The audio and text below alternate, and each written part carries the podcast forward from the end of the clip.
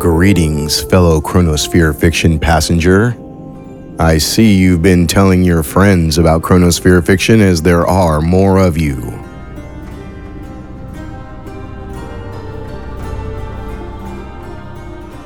I'm sure you can tell by the music that we'll be traveling to Gafgarn, the Eternally Unfurnished, Chapter twelve, The Rise.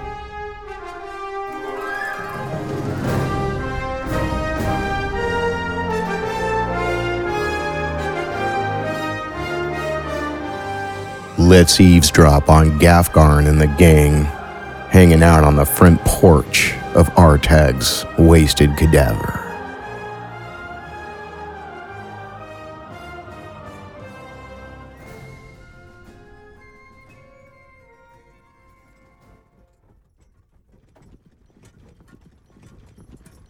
The street outside showcased a surprising dearth of human activity.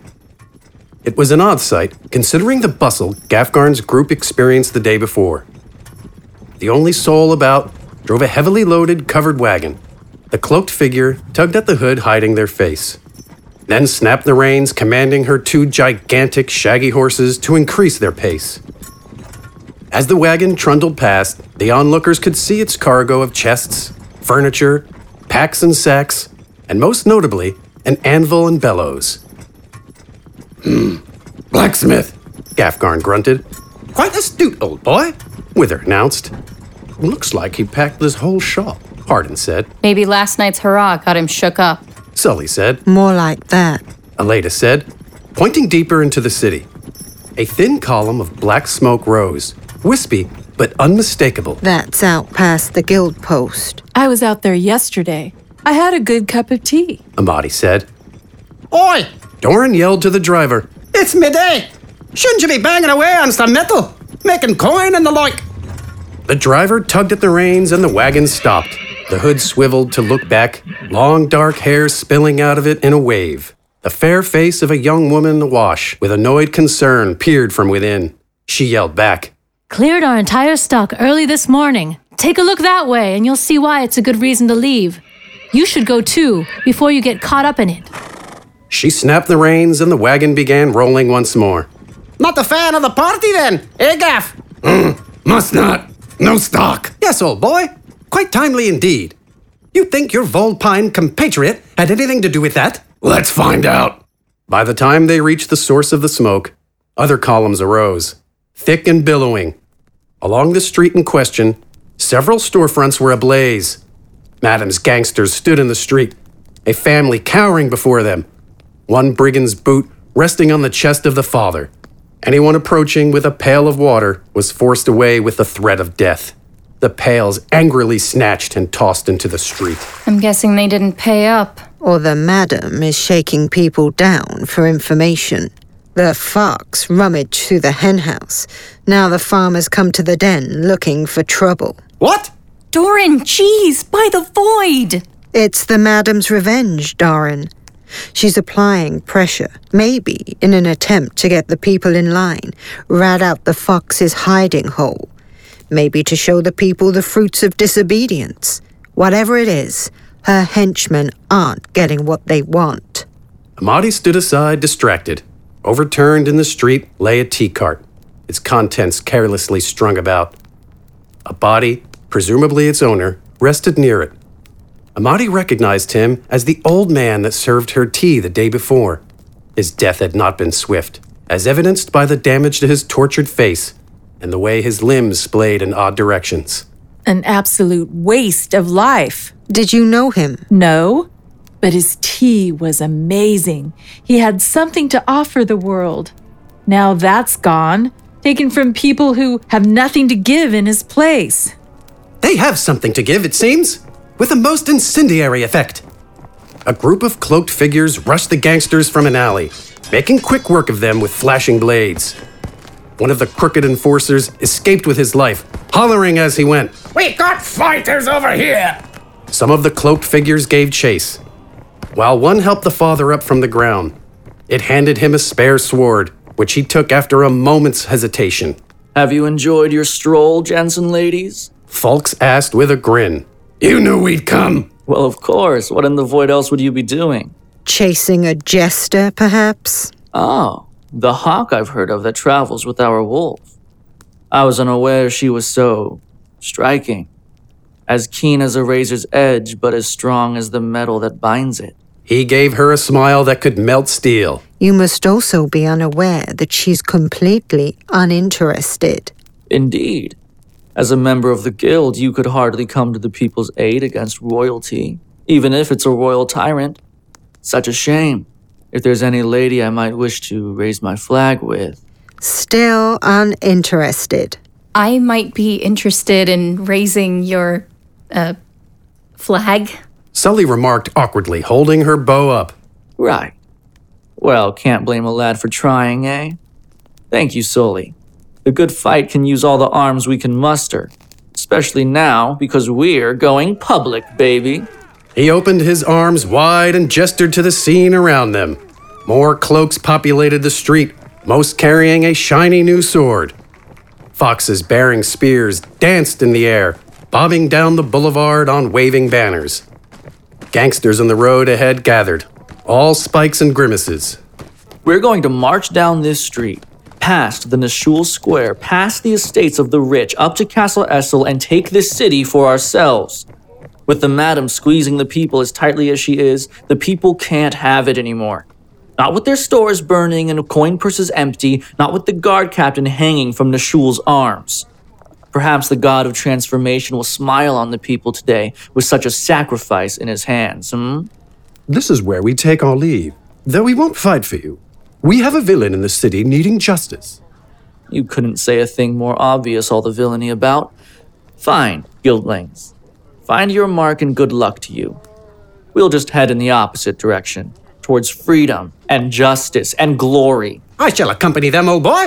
Where the jester resides, so too does my sister. I come too. I want my gauntlets. No, I think it better you join the vulpine upstart here. Your size and wolfish attire will attract the right kind of attention. A wonderful distraction for Madame's cutthroats, who are more than likely keeping an eye out for you. With you and the fox together, word will spread like a plague. We made a deal. Yes. You help me rescue my sister, and I'll help you relieve yourself of your confining curse. Now, you help me by doing what you do best, and I'll procure your gauntlets after I've saved my sibling, as both are bound to be with A J. This is a battle, Wither. A city, not some tavern brawl. It's gonna get messy. Ugly. Yes. Just your type of merrymaking, I'm sure. Let me be clear, old boy. Anyone that stands between my sister and me will die. Painfully, if I can help it. With her proximity as it is, and what with all the hullabaloo, nothing stops me. So get out there and draw the city to your gargantuan visage so we can catch the madam and A J unawares. We aren't after the madam, Wither. Unless she gets in the way, you're on your own with her, Hardin said. A chore for me, I'm afraid. Refrain from putting my sister in further danger. And you can follow your city rules all you like. And Gafgarn raises a sound point. Perhaps it's best we maintain a low profile for the benefit of a successful ambush and the guild's beloved neutrality. We can keep talking, or we can catch the bastard, Aleda said as she marched off. Wither grinned madly as he followed with all the electricity of a lightning bolt. Good luck. They're going to miss the making of history. Such a shame. Hmm. What you see before you is years in the making, friends. Now we rise from the depths and the shadows of the city, armed with courage and a whole slew of new metal. I mean, check it out. He pointed his spear down the street where cloaked revolutionaries and newly armed townsfolk began clashing with leather-clad gangsters. The people are waking up, baby. You stole back their money to buy them weapons? Chill out, I didn't use all of it. I put in an order with a blacksmith months ahead of time, one angry enough over the city's corruption to front us the work. He and his daughter armed the revolution, so yeah, I paid his fee in full. The rest will come back to the people. Speaking of, I think it's time we get in on this party, eh? Gafgarn hefted his mallet. You Westerners and your problems! Not to fret, big guy. I brought a gift for you. Should make for a dramatic entrance. Just ahead, in the middle of the street, before the fighting, two cloaked figures positioned a plain but sturdy-looking chair. I'd love to see your little trick in action. Mm, fine. Oi! You think I could sit this one out? I'm not feeling so revolutionary. Maybe someone should stay at the cadaver. Make sure it's safe. No! Is that any way to treat the man that got us out of prison? Coward. Expected from a lowlife like yourself. All right, all right. I was just asking. I'm with the boss. Keep your arm in your sling before you go slap happy on me, eh? I see you or the girl do anything untoward. I'll kill you myself. Tough words from the lady who betrayed her own little club. The Benai Fondois is not a club, thief. And I betrayed no one. Sounded like it to me. At least you broke some of your own rules. Sometimes that's what it takes, right? Like you would understand sacrifice. What have you stood for in your crooked little life? Aside from yourself. There's a time for words and a time for action, ladies. And wisdom is recognizing when either is appropriate. He nodded in the direction of the fight where Gafgarn was already charging. He pounded up the lane, revolutionaries and townsfolk alike making way as he approached. He stepped up to the chair, his momentum carrying himself forward as the inert furniture launched him over the jostling crowd. The chair wobbled only slightly as he flew. His foot never touched the seat. His cloak flapped behind him as he hurled boots first into two unprepared hooligans. As if his landing caused an earthquake, softened as it was by the cracked ribs below him.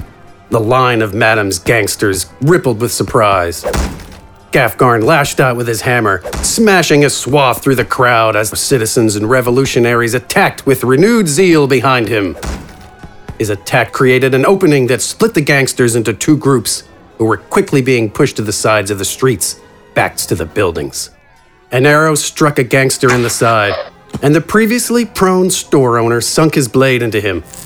Sully knocked another arrow. Falks rushed ahead, plunging his spear into a target ready to hack another citizen in the back.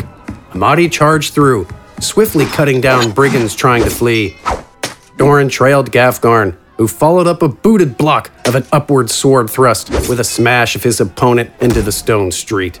Doran danced behind, his sword claiming a would-be assassin. The citizenry did the rest. It was a short fight. Quite impressive, your little trick. I wouldn't believe a man of your size could fly so high if I hadn't seen it myself. Didn't you know, bud, magic's been dead for almost a thousand years? Tell that to the boots! Magic was a real thing, right? Wasn't that what made the Warlock Imperium so powerful? Depends on if you see the stories of the time as history or myth. Conjurers and wizards seem more the way of myth, I think, and most would agree. Magic's always been thought as color, added to stories by traumatized and over-imaginative historians. The warlocks were just really good at scaring people. Except now I'm, uh, not so sure. What I don't get is why the boots would repulse furniture, of all things. How wacky is that? You tell me! A hooded revolutionary approached, the flag of the fox waving above her head. Madame's gang is fleeing, Falks. If we keep pressing, we could push them out of this quarter. See? See what power the people have when we tell our oppressors no more. We can take our city back and let the streets run red with the crooks and crowns that steal from us our gold and blood. We'll take down this false king and claim the city for our own. This was one fight, Falks. The city is big. Castles are not streets. And there are three of them. I wouldn't wager the fate of a people over one little boulevard. This party's popping all over the city in every district. Duke, Duchess, Madame's gang, the other gangs like the Quit Clubs, Morvain's Maulers, and Black Caps all tangle with the Fox this day. As for the royals, we don't need their castles to win the city. Let them starve in their high courts while we claim what's rightfully ours. Those castles are nothing but tombs. Well, we won this little fight. What do we do now? We fight the good fight until the lion deigns to bare his teeth. He won't stay idle in his castle like the Duke and Duchess. He's too disillusioned, too disconnected. He'll think bringing his royal carcass out into the throng, surrounded by his meanest and mightiest, will quell the people and send the fox running with his tail between his legs. No. He brings his big head out here, we cut it from his shoulders. Is the man really so naive? Surely his hubris isn't so daring that he'd come out here himself. It's no joke. He's so full of himself, you rock him just a little, and he's all over the place. He's gonna spill into the city, flow right down to us. And that's when I'll have him. Don't kings have a bodyguard or something? A hundred tough blokes armed to the tip of their arse? Oh, most certainly, my debonair Doran. Um, aren't they covered in the best armor, holding impenetrable shields? Some of the most skilled soldiers in the kingdoms? Yes, my dear, every king has them. And you're ready to deal with that? More than ready. Sounds like you're trying to get us killed. It would. Except I have a surprise in store for the metal bastards. Anyway, we head down this street and make a few turns until we come to the Square of Nashul, where our lovely captain's guard still hangs. King Estel's castle is just up the hill from there. My people will rally those willing to fight all over the city, holding choke points and taking the fight to the gangs. Somewhere ahead, a store owner was dragged in the street and killed. Gangsters with the killer lit the storefront alight and fled as the growing crowd raced to catch them. Back to business, I think.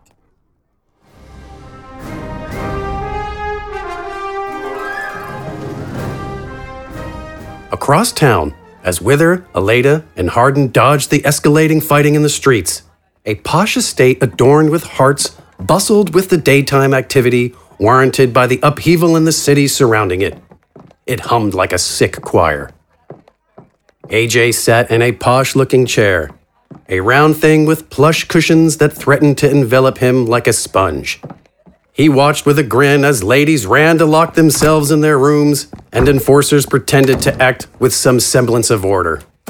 Many nearly panicked as Ursula, tall and in furor, stomped into the room, several underlings in tow. Watch the yard. They'll be coming this way eventually. Keep the girls safe. You idiots standing around, get out there and knock some heads. Threaten families, anything to remind Esselring who they should fear. Wasn't that the point of the hanging? Send a message. No one crosses the madam. That sort of thing. Don't you think this morning's extortion and burning a bit premature? That wasn't us, clown. It's gotta be the Duke, using one of the other gangs to roil up the people. Pretty clever, dressing them like my boys. No doubt that hag Vangie's idea. I was expecting more time to dig out the facts, but no matter. We'd prefer a murder in the night, to suffocate the people with fear. But he can die in a fight just the same. Against him, you might hold your own. But against the mob, you really think you and your gimps can control this city when all it's trying to do is eat itself alive? We're not the only gang in town, and King Essel still has his card to play. Don't forget about Gaffy and his friends. I'm gonna keep them where I can get to them. You. She pointed to a dumbfounded brute who looked about in the hopes that she meant anyone but him. Send a word to Grader's group to hold the front gate. No one leaves the city alive. Tell them to set a barricade if they have to. Then grab some fellas and pay a visit to that bastard Artag's place. Look after any horses or carriages in his stables. Feel free to burn the place down if it comes to it. Have some fun on me. It's been a long time coming. Begging me pardon, madam, but the guild. To the void with the guild. Those two hunters were seen with the wolf's rabble. They already chose a side. Besides, there's a riot outside. With the guard paralysed, the mob'll do what mobs do. Nothing's safe. Speaking of, get the word out. See any guards attempting to get altruistic. Let them know I'll double their usual bribes to do anything but fight us. You got it, missus. Not that I have any stake in it, but are you sure that's the best way to run your business? Sometimes my business is pleasure. Sometimes it's pain. Today it's only pain, dear Jester. The whole of the guild will have your skin after this, royal protection or not. You're as good as a fur rug, girlie. No one will be safe from me. I'm going to squeeze this city. Speaking of, weren't you and the Duchess robbed? What were you planning on bribing anyone with? I could throw you and the girl out into the street if you'd like. No, no, you wouldn't want to do that. Where do you think Wolfbutt's gonna go with the chaos outside? Straight here, for Wither, for Alice, and the gauntlets. They won't make it here. I'm going out there to kill him and Falks myself. When you could lay a perfectly good trap for them here? You think the big man is just gonna let your earlier slight go? Don't forget, he and his whole crew have it out for me. Everything they want in one place. A great big distraction outside. This is their chance, girlie. Turn it into yours. I helped keep your little ward safe. I didn't bring you in as an advisor. Right. What do I know? It's not like I have any experience in predicting and outsmarting his ilk. You're really getting on my nerves, clown. Fine. Take your walk. Make sure your boys know to tie you in pretty bows when Wolfbutt and Foxface cut you into tiny little ribbons. You don't think they'll be out helping the rebellion? The fox will go straight for the throat. The king. What does Gaffy or any of his buddies care about that? What they want is little old me. All right, I'll give them some time. You are always baked anyway. If someone else kills Gafgarn, I'll have your head instead. Fair trade, madam. Now how about we get to setting a trap?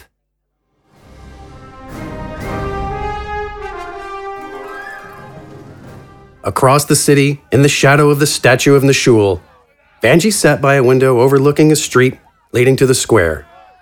She watched the panic of city folk, alarmed by the news of fighting in the city, that it was heading this way. She was amused when they suggested places to hide, or where to take a stand and fight. The fox would deliver them from injustice, they said, simply amusing. A man in leather armor came into the room, huffing loudly as he tugged on the spiked collar about his neck. It started, Vangie. They're out for blood. The madam's blood, the king's. We're got overrun. Most of the boys you sent are dead. Barely escaped with me life. The fox is coming this way? Oi, didn't you hear? And the wolf? Big man, yeah. He and his friends are with him. All coming this way. One in the robe nearly took me head off. Oh, go get changed. You look ridiculous. But the suits did their job. Tell your boss, Morvain, to keep a low profile. Let this revolution fester, and the madam will take the brunt of it. I'll handle the rest. When the time is right, the Duke will get in touch and tell your lot what to do. You sure you can do this? They're really in a frenzy, and that big guy is no pushover. Hmm. I'm going to bury Ursula under this revolution, and the wolf is as good as dead. The city'll be the Duke soon enough. How can you be so sure? Because in the chaos, the madam will fall, and the Duchess will have nothing left. Because I'm going to let the king die, and then murder the fox.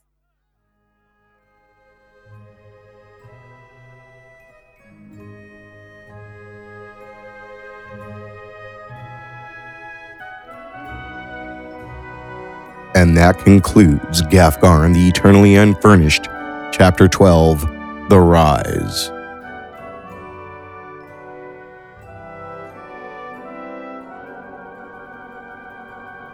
Be on the lookout here on Chronosphere Fiction for Gafgarn the Eternally Unfurnished, Volume three, which will include Chapters seven, eight, and nine. Please help me keep the crew happy by contributing on patreon.com slash chronosphere.